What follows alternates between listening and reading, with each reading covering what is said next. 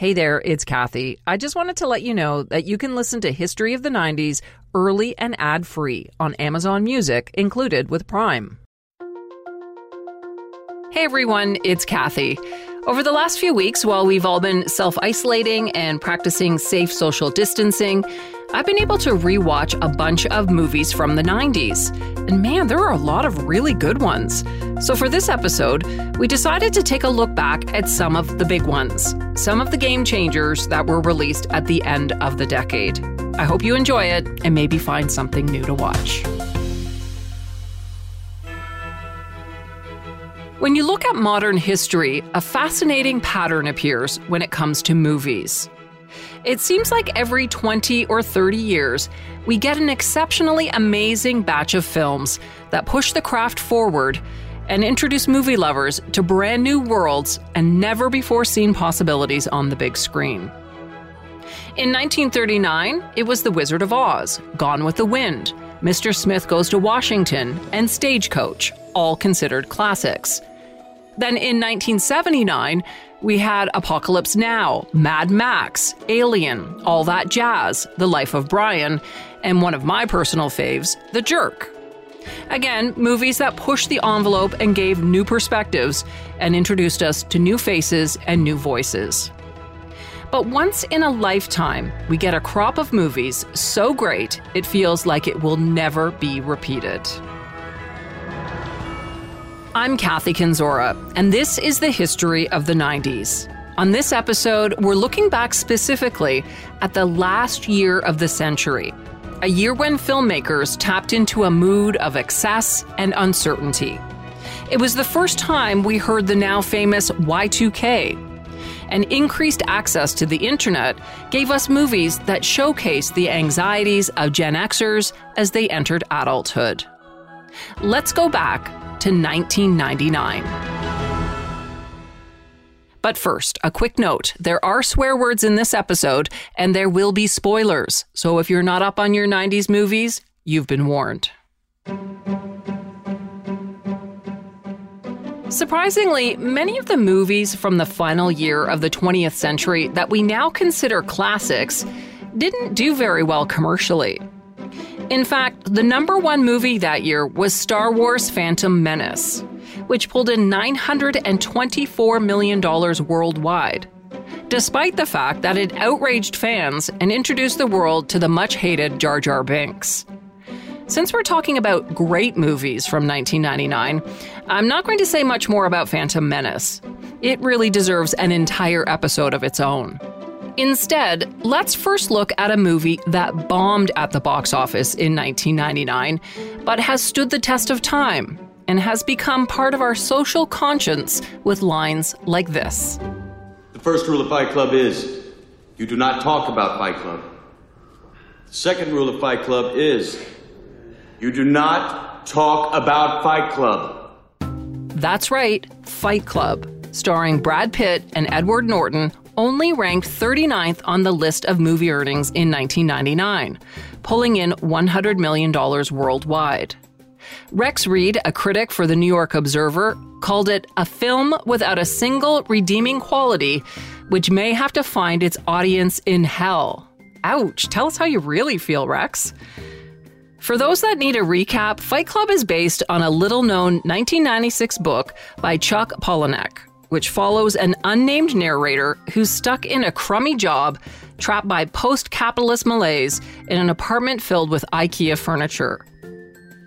He eventually crosses paths with Tyler Durden, a handsome, charismatic soap salesman who lives life exactly the way he wants to.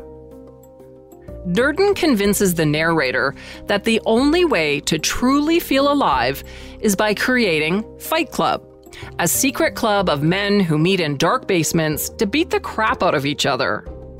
The book was a commentary on a sense of growing dissatisfaction among young men. You know, in the mid 90s, there was this whole sort of kind of men's movement of like return to nature and drum circles, and we have to reclaim our masculinity. That's author Brian Raftery.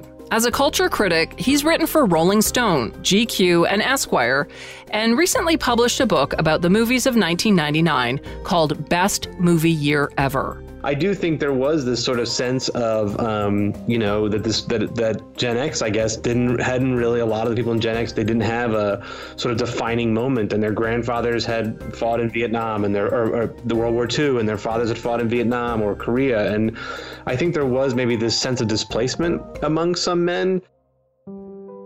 Even though Palahniuk's book touched on some relevant issues, only about 5,000 copies sold in hardcover.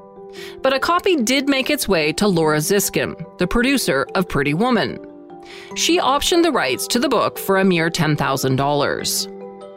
Ziskin initially tried to get director David O. Russell on board for the project, but after reading the book, he passed, saying he just didn't get it. Next, she approached director David Fincher, who was already known for the thriller Seven, starring Brad Pitt and Gwyneth Paltrow. That film was loved by critics and was one of the highest earning movies of 1995. Fincher read the book Fight Club and totally related to it. And he saw it as a modern version of the classic movie The Graduate, which was also about a distressed young man pushing back against older society's expectations. Fincher brought on screenwriter Jim Uhls to adapt the book into a script Uhls told Medium in 2018 that he took the gig because he thought it would be fun, but he never ever thought it would get made into a film. Brad Pitt, who was the first actor to sign on for the movie, was cast as Tyler Durden. Pitt was already a massive movie star by then, but he too felt a connection to this story about existential uncertainty. In 1999, he told Rolling Stone magazine, I'm the guy who's got everything. But once you got everything, then you're just left with yourself. It doesn't help you sleep any better, and you don't wake up any better because of it. Edward Norton, who was coming off his role in The People vs. Larry Flynt, was cast opposite Pitt as the narrator. Norton and Pitt took boxing and taekwondo classes to train for the movie, and they studied tapes of UFC matches to prepare for the bare knuckled fight scenes. Fight Club was initially set to open in July 1999, but it was postponed because of the Columbine school shootings in April of that same year. Movie executives were worried that Fight Club, with its aggressive male brutality, would be an easy target for critics who are quick to point to culture as the cause for Columbine. When Fight Club did finally premiere at the Venice Film Festival in September 1999, the reaction wasn't great. Brad Pitt told Marc Maron on an episode of his podcast that he and Norton made the mistake of smoking a joint before the premiere. People weren't laughing at the jokes in the film, but he and Norton, who were sitting up in the theater's balcony, couldn't stop laughing. In fact, Pitt said the guy running the festival finally got up and walked out when Helena Bonham Carter's character says the line, I haven't been effed like that since grade school.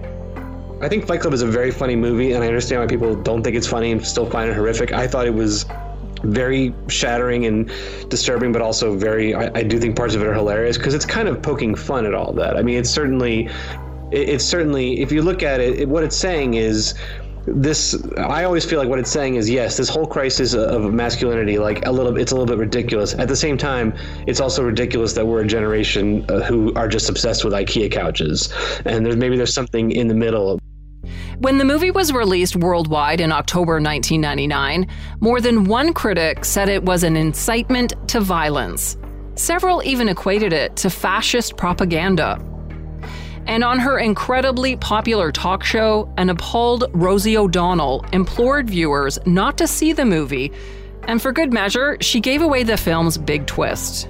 You know, it's so weird now because it's such a well known movie. I mean, there's like, I saw a detergent ad two years ago that had like a Fight Club parody, which is hilarious. It's like, this was a movie that was really seen as subversive and david fincher the director got a lot of sort of how dare you responses around hollywood for a while and I, I, you know, and I, I get it. I mean, I sort of, I think the only movie to really compare it to, and I don't think they're similar movies at all, is I think there was a little bit of some people felt that way about Joker, I guess, last year. But I don't think, even, I don't think the controversy around Joker was anywhere near as um, really dug in as the one around Fight Club. It was really, it was a, it was a seen as kind of a dangerous movie. Even Rupert Murdoch, the CEO of Fox, which produced and distributed the movie, hated it. He was especially annoyed with the final scene.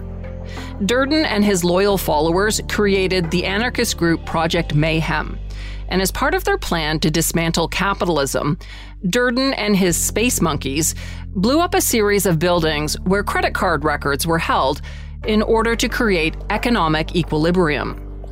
Well, one of those buildings was the 20th Century Fox corporate headquarters. Murdoch was furious that Fox chairman Bill Mechanic let it happen. Brian Raftery interviewed Mechanic for his book Best Movie Year Ever, and he said destroying Fox's home base was an anti Murdoch thing. It was his FU. Mechanic was fired from the studio in 2000, partly because of Fight Club. Despite bombing at the box office, Fight Club performed exceptionally well on DVD, selling more than 6 million copies in the first decade after its release. And more than that, it has become a cultural motherlode. Gentlemen, welcome to Fight Club. Fight! Fight! I want you to hit me as hard as you can. It spawned a video game featuring Limp Bizkit frontman Fred Durst as a character, and less than two months after its release, the movie inspired Versace's fall winter collection. The Gospel of Tyler Durden has provided us with a cultural lexicon of sound bites. Like, we're a generation of men raised by women. You're not your khakis. And the things you used to own, they now own you. Fight Club cemented its cult classic status with its quick witted critique of late capitalist consumer culture. And it continues to spawn countless think pieces about modern masculinity and its cynical worldview. Remember, I mentioned director David O. Russell passed on making Fight Club because he didn't get the book? Well, Russell has since said he obviously didn't do a good job reading it. But it's okay, just as he turned down Fight Club, he signed on to another movie that is considered one of the greats of 1999. As in, people do what is most necessary to them at any given moment. Right now, what is most necessary to Saddam's troops is to put down the uprising. We can do what we want, they won't touch us. Three Kings, starring George Clooney, Mark Wahlberg, Ice Cube, and Spike Jonze as four American soldiers who plan a gold heist after the Gulf War during the 1991 uprisings against Saddam Hussein. The seeds of Three Kings began with director and screenwriter John Ridley, who in the early 90s was mostly writing for TV sitcoms like Fresh Prince of Bel Air and Martin. He told Entertainment Weekly in 1999 that when he wrote the script that would become Three Kings, he wanted to see how fast he could write and sell a screenplay. So he came up with the most commercial and visually interesting story he could think of. It was a few years since the first Iraqi war ended, and Ridley was interested in the after effects that Desert Storm had on the region. So he started work on a story about soldiers looking for gold in post war Iraq. It was called The Spoils of War. Ridley amazingly wrote the script in one week and sold it in 18 days to Warner Brothers. The studio then hired David O. Russell to take a stab at developing it into a movie. Russell was coming off the success of his two indie comedies, Spanking the Monkey and Flirting with Disaster. Russell spent the next 18 months rewriting Ridley's script, turning it into Three Kings, a movie that combines dark humor and frenetic action sequences while making a political statement about the ridiculousness of war. It is such, like, for lack of a better word, a real crackerjack action movie. The action sequences are insanely fun. It's really funny. You know, Ice Ice Cube and George Clooney, and Mark Wahlberg and Spike Jonze um, are really remarkable. And I think it's, but it's it's a blast. And I don't, you know, I think it was a hard movie to market and a very hard movie to make. And that was made by Warner Brothers. You know, Warner Brothers was making a, you know, sixty-five million dollar kind of anti-war black comedy with a filmmaker who'd only made a couple indie movies before, David O. Russell. It was a big risk for Warner Brothers for a couple of reasons. First, there was a chance it could upset the US government because of the way it portrayed the feeling of uncertainty among soldiers who were sent to fight in a war they didn't understand. Sentiment that is evident from the very opening line of the movie. Are we shooting? What? Are we shooting people or what? Are we shooting? That's what I'm asking you! What's the answer? I don't know the answer. That's what I'm trying to find out. Plus, the studio was worried how it might play in Muslim American communities. So, to make sure they got it right, they sent Russell to meet with a prominent Muslim leader in Los Angeles to discuss the script and take out any parts that weren't accurate. Despite the reservations, Raftery writes in his book, Best Movie Year Ever, that Warner Brothers finally agreed to Three Kings because after years of creaky output, the studio had no choice but to try something new. Commercially, Three Kings only did slightly better than Fight Club at the box office, pulling in $107 million worldwide and placing 37th on the list of movie earnings in 1999. But unlike Fight Club, critics loved Three Kings, and it's still considered one of the definitive movies about the Gulf War. Someone who didn't like the movie so much was John Ridley, the writer of the original screenplay called The Spoils of War. In that Entertainment Weekly interview in 1999, Ridley said about Russell, This is a guy who every step of the way has tried to grab credit. I never heard a word while he was shooting the movie, never saw any of the script changes, and then finally, a year later, I get a copy of the script and my name isn't even on it.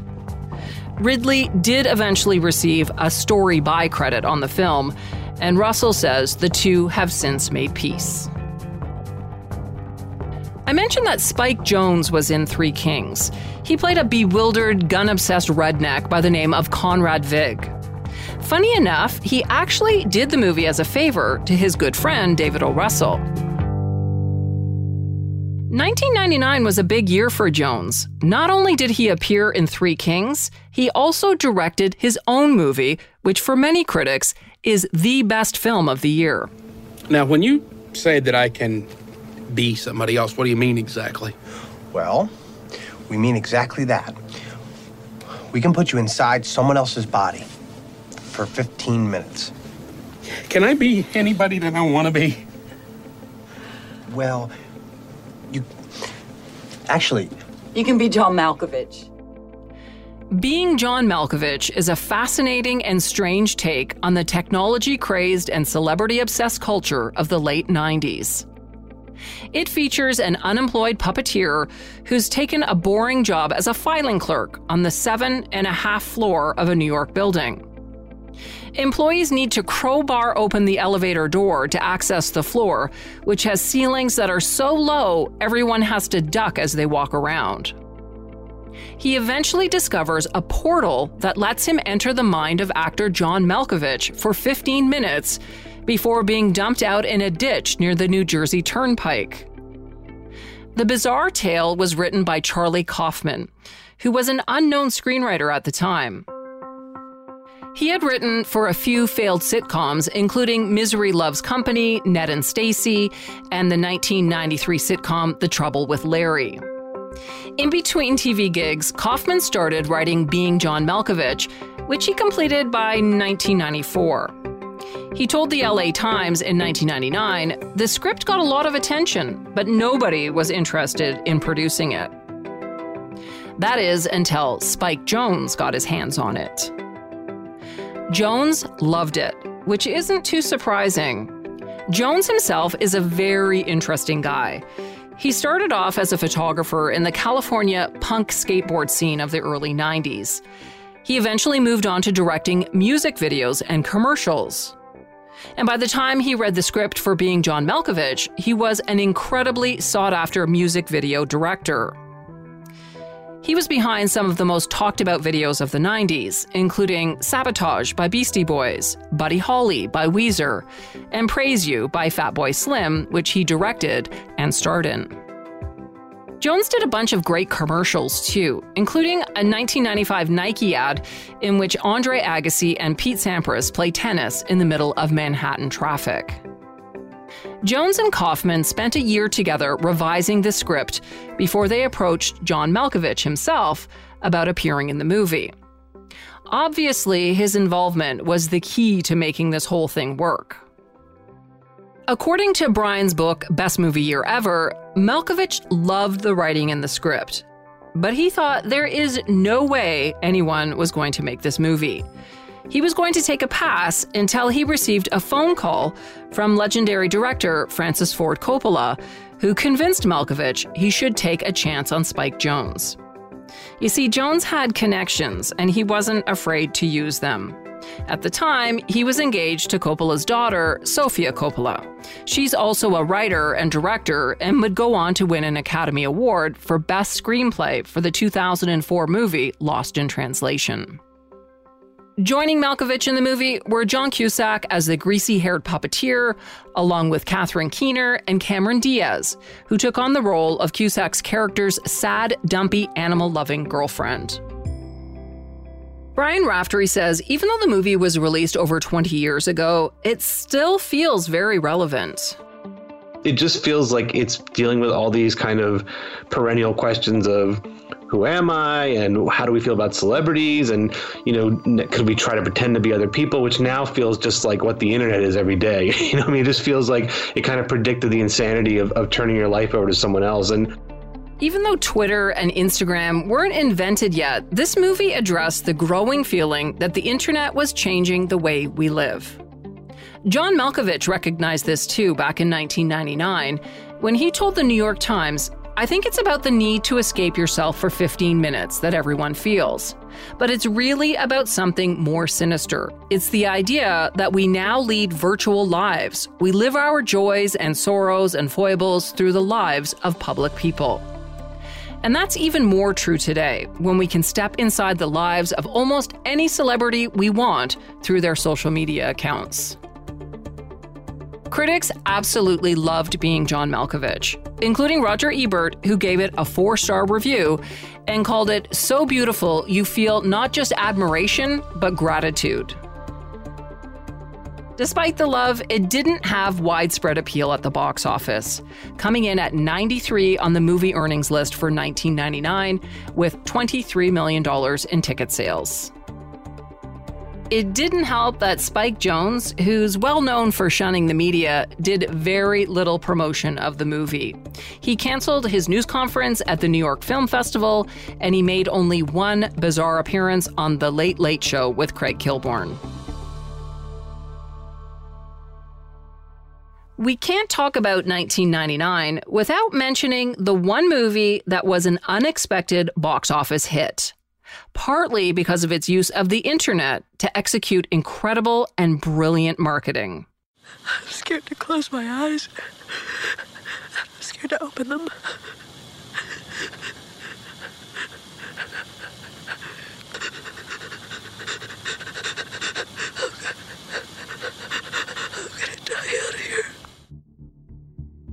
Promotion for the Blair Witch Project actually began in 1997, two years before the movie was even released. Film students Daniel Myrick and Eduardo Sanchez came up with the idea for Blair Witch after watching a disappointing Freddy Krueger sequel. They wanted to make an old fashioned scary movie like The Exorcist or The Shining.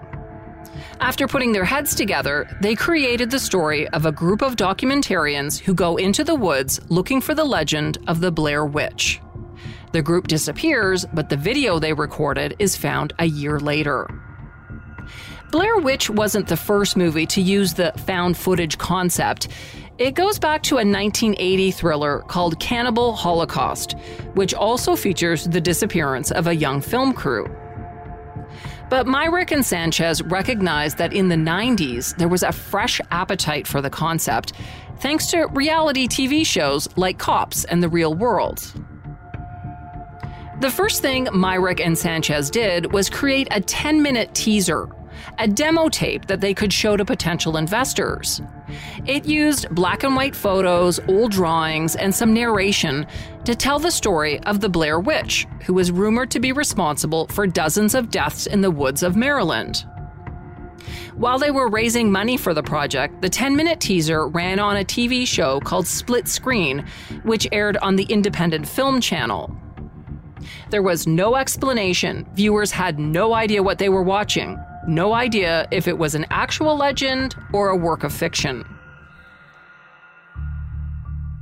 Meantime, Myrick and Sanchez had raised enough money to start shooting Blair Witch. Their total budget would be a mere $60,000.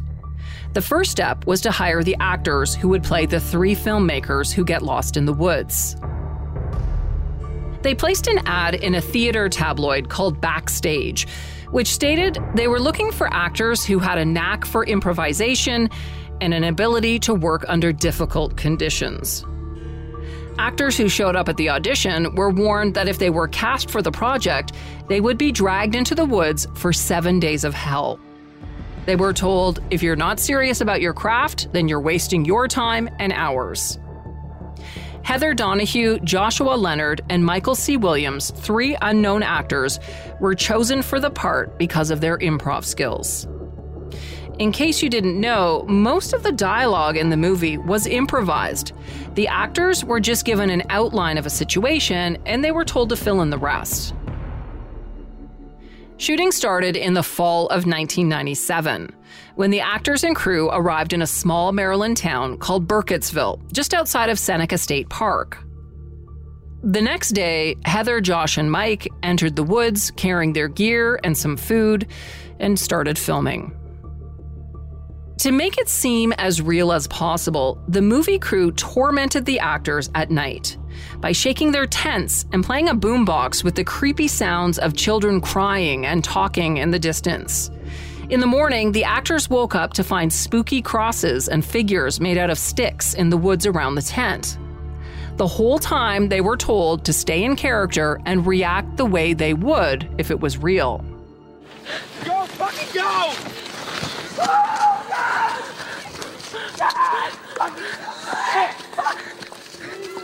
Hurry up! I'm coming. My boots aren't laced.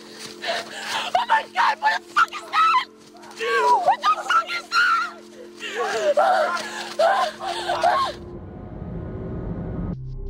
Even the final scene of the movie, when Heather runs into the basement of an abandoned house and sees Mike standing in a corner, was kept a secret from her until the last possible moment. The next spring, that TV show Split Screen aired a second teaser for the Blair Witch Project, which this time included footage of Heather, Josh, and Mike in the woods. Viewers were urged to go to BlairWitch.com to find out more. It was brilliant. The website added to the mystery and buzz around the Blair Witch mythology. It had crime scene photos and eyewitness testimony.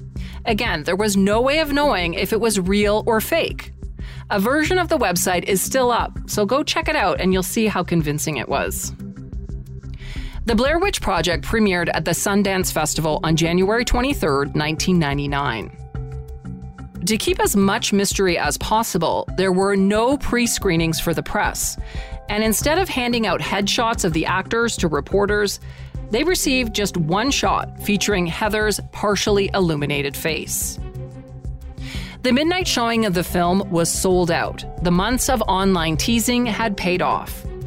Brian Raftery writes in his book that the reaction to the film was hard to read. Some people walked out, and those that remained were weirdly quiet as they watched something that was totally different than anything seen before.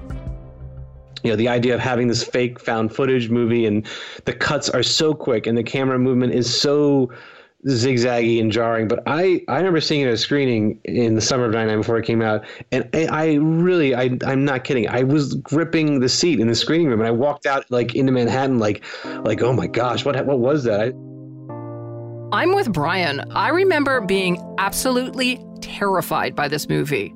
I lived in a really old house at the time, and the basement had these unfinished concrete walls, and I could not go down there without thinking about the final scene from the movie. I don't remember though if I thought it was real or fake, but a lot of people were convinced it was actually found footage, and the filmmakers helped that along.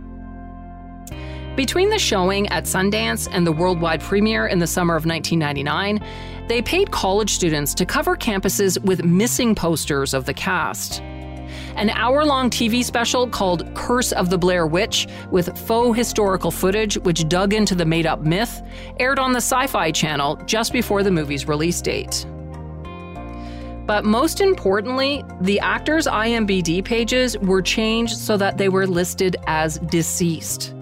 That's right, if you went online to check out Heather, Mike, and Josh, you would soon find out they were dead, leading you to believe that the movie might actually be real.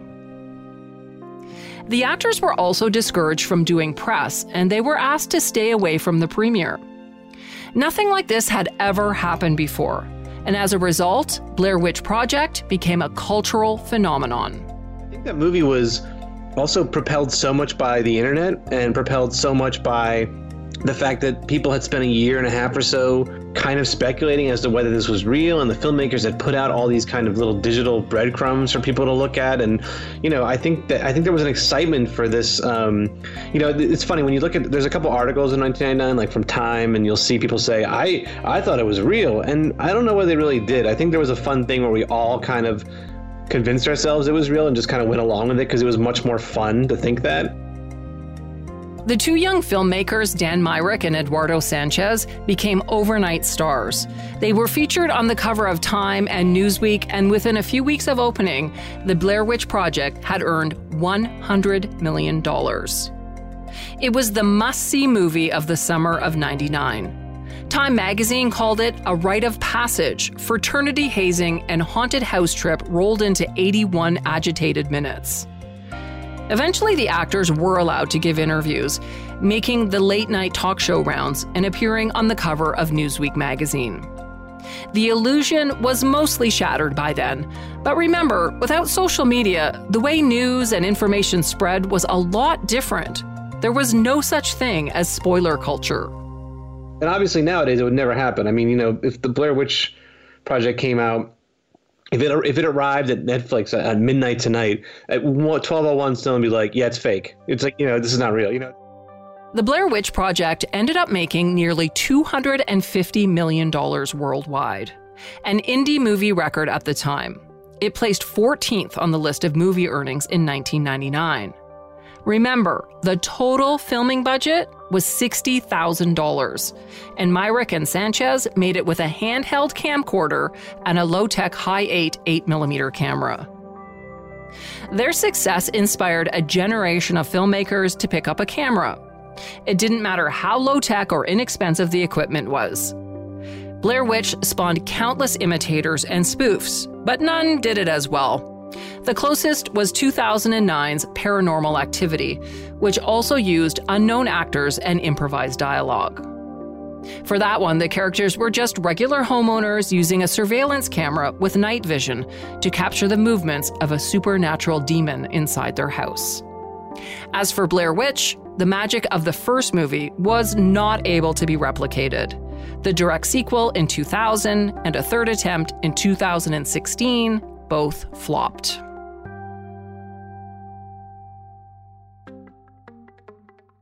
Blair Witch wasn't the only indie movie to make it big. In fact, indies had a huge year in 1999. In addition to being John Malkovich and Blair Witch, there was also Office Space, The Limey, Magnolia, Cruel Intentions, and Sofia Coppola's directorial debut, The Virgin Suicides. The, the last couple years, the 90s had had some really great films, but the studios had been a little slow to respond to kind of the excitement of the indie movies that had risen in the 90s. And it felt like in 99, you know, the big studios really kind of caught up with these, these new generations of filmmakers. Another powerful indie movie in 99 was Boys Don't Cry.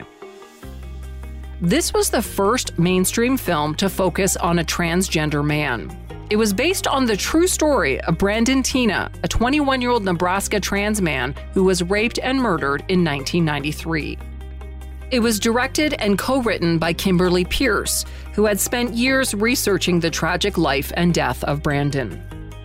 The film focuses on the final months of Brandon's life when he relocated to a small Nebraska town and began wooing 19 year old Lana Tisdel. When it was discovered that Brandon had been assigned female at birth, Lana's two friends tracked him down and raped him.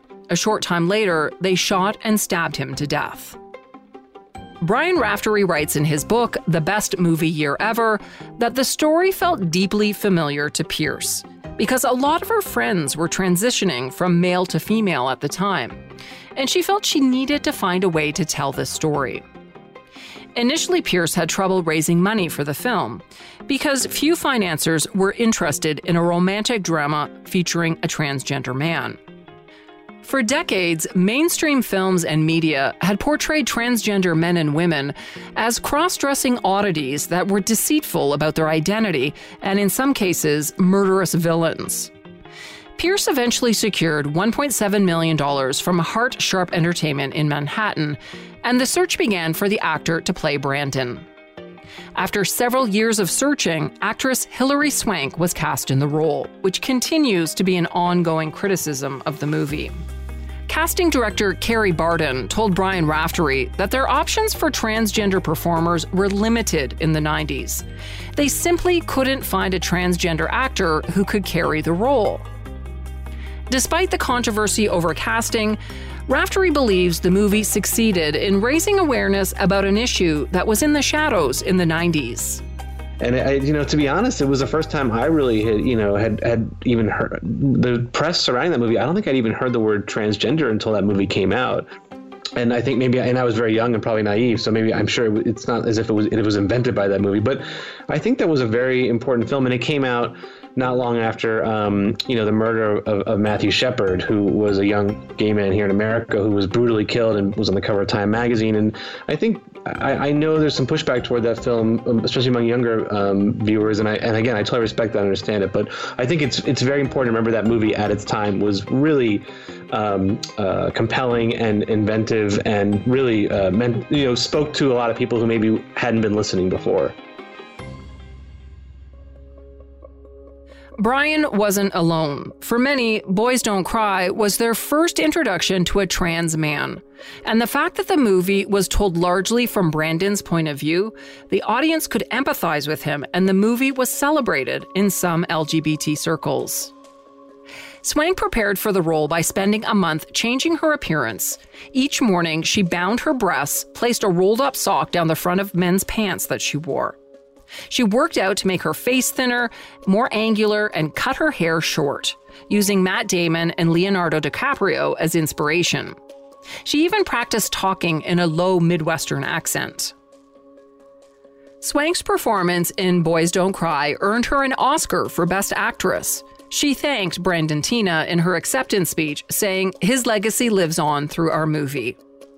The movie only made just over $11 million worldwide, but remains one of the most well known pieces about a transgender man in popular culture.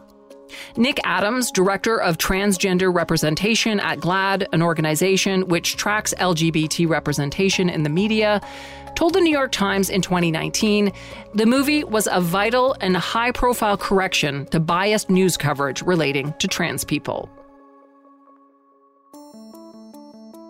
If you weren't into indies or groundbreaking films, the late 90s was also a fertile period for teen movies. The music channel MTV got into the movie business in 1996 and produced films based on MTV programs, such as Beavis and Butthead Do America and Jackass, the movie.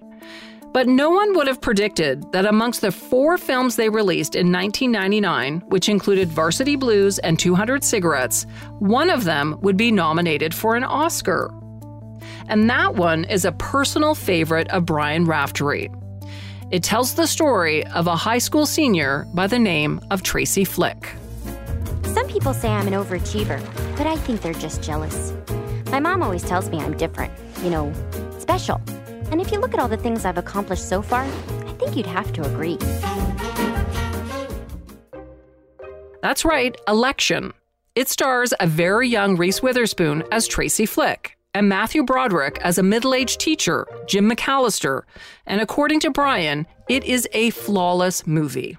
But I just think that movie has so much to say about gender and and class and politics and the way America's kind of kind of governs itself and it does it in the most subtle ways and it's just it's also just a remarkable I mean I've never been bored rewatching election and I had to watch a lot of these movies five or six times this book and election is always kind of delightful Turns out Brian's not alone. Barack Obama once told the movie's director, Alexander Payne, that Election is his favorite political movie, too. The movie depicts a battle for high school president between overachiever Tracy Flick, dopey football star Paul Metzler, and his frustrated sister, Tammy.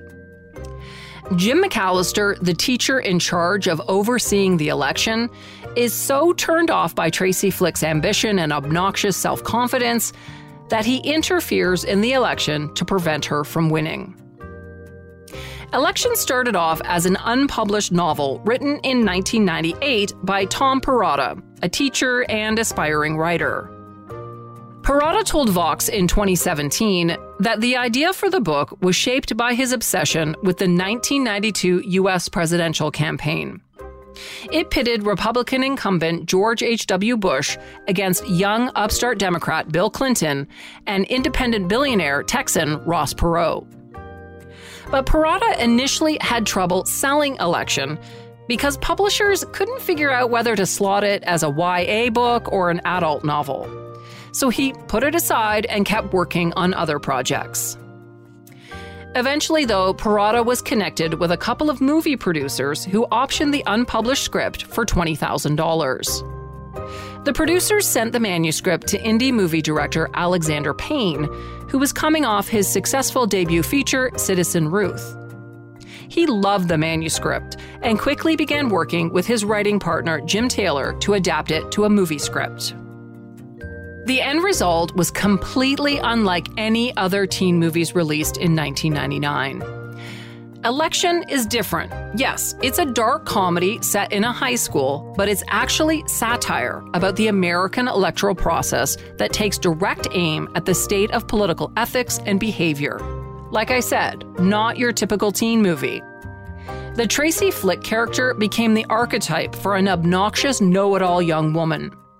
But in recent years, viewers have looked at the character a little differently.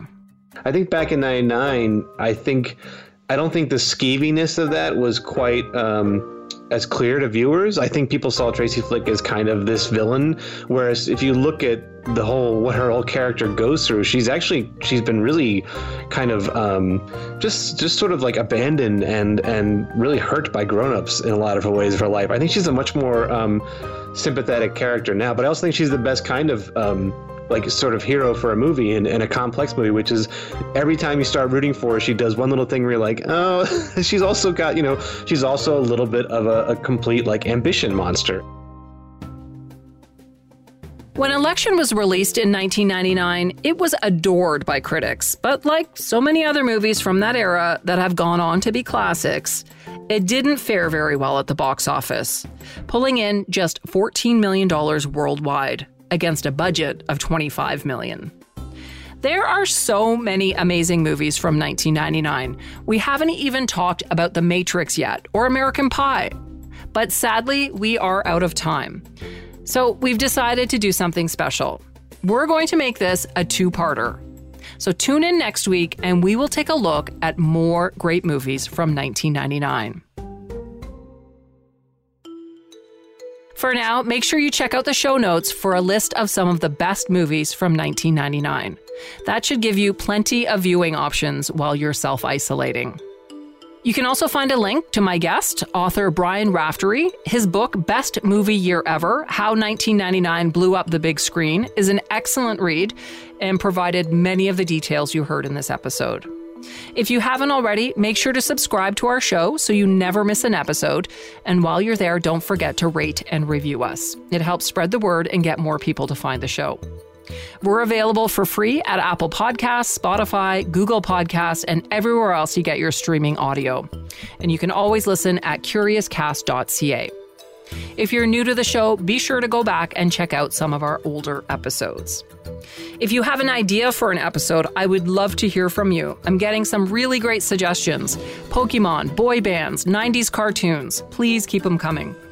You can reach me through Twitter at 1990s History or on Instagram and Facebook. You can also email me at 90s at curiouscast.ca. That's 90s at curiouscast.ca. This show is hosted and co written by me, Kathy Kenzora, and Dila Velasquez, our producer. Sound design and final production is by Rob Johnston. See you next time for more history of the 90s.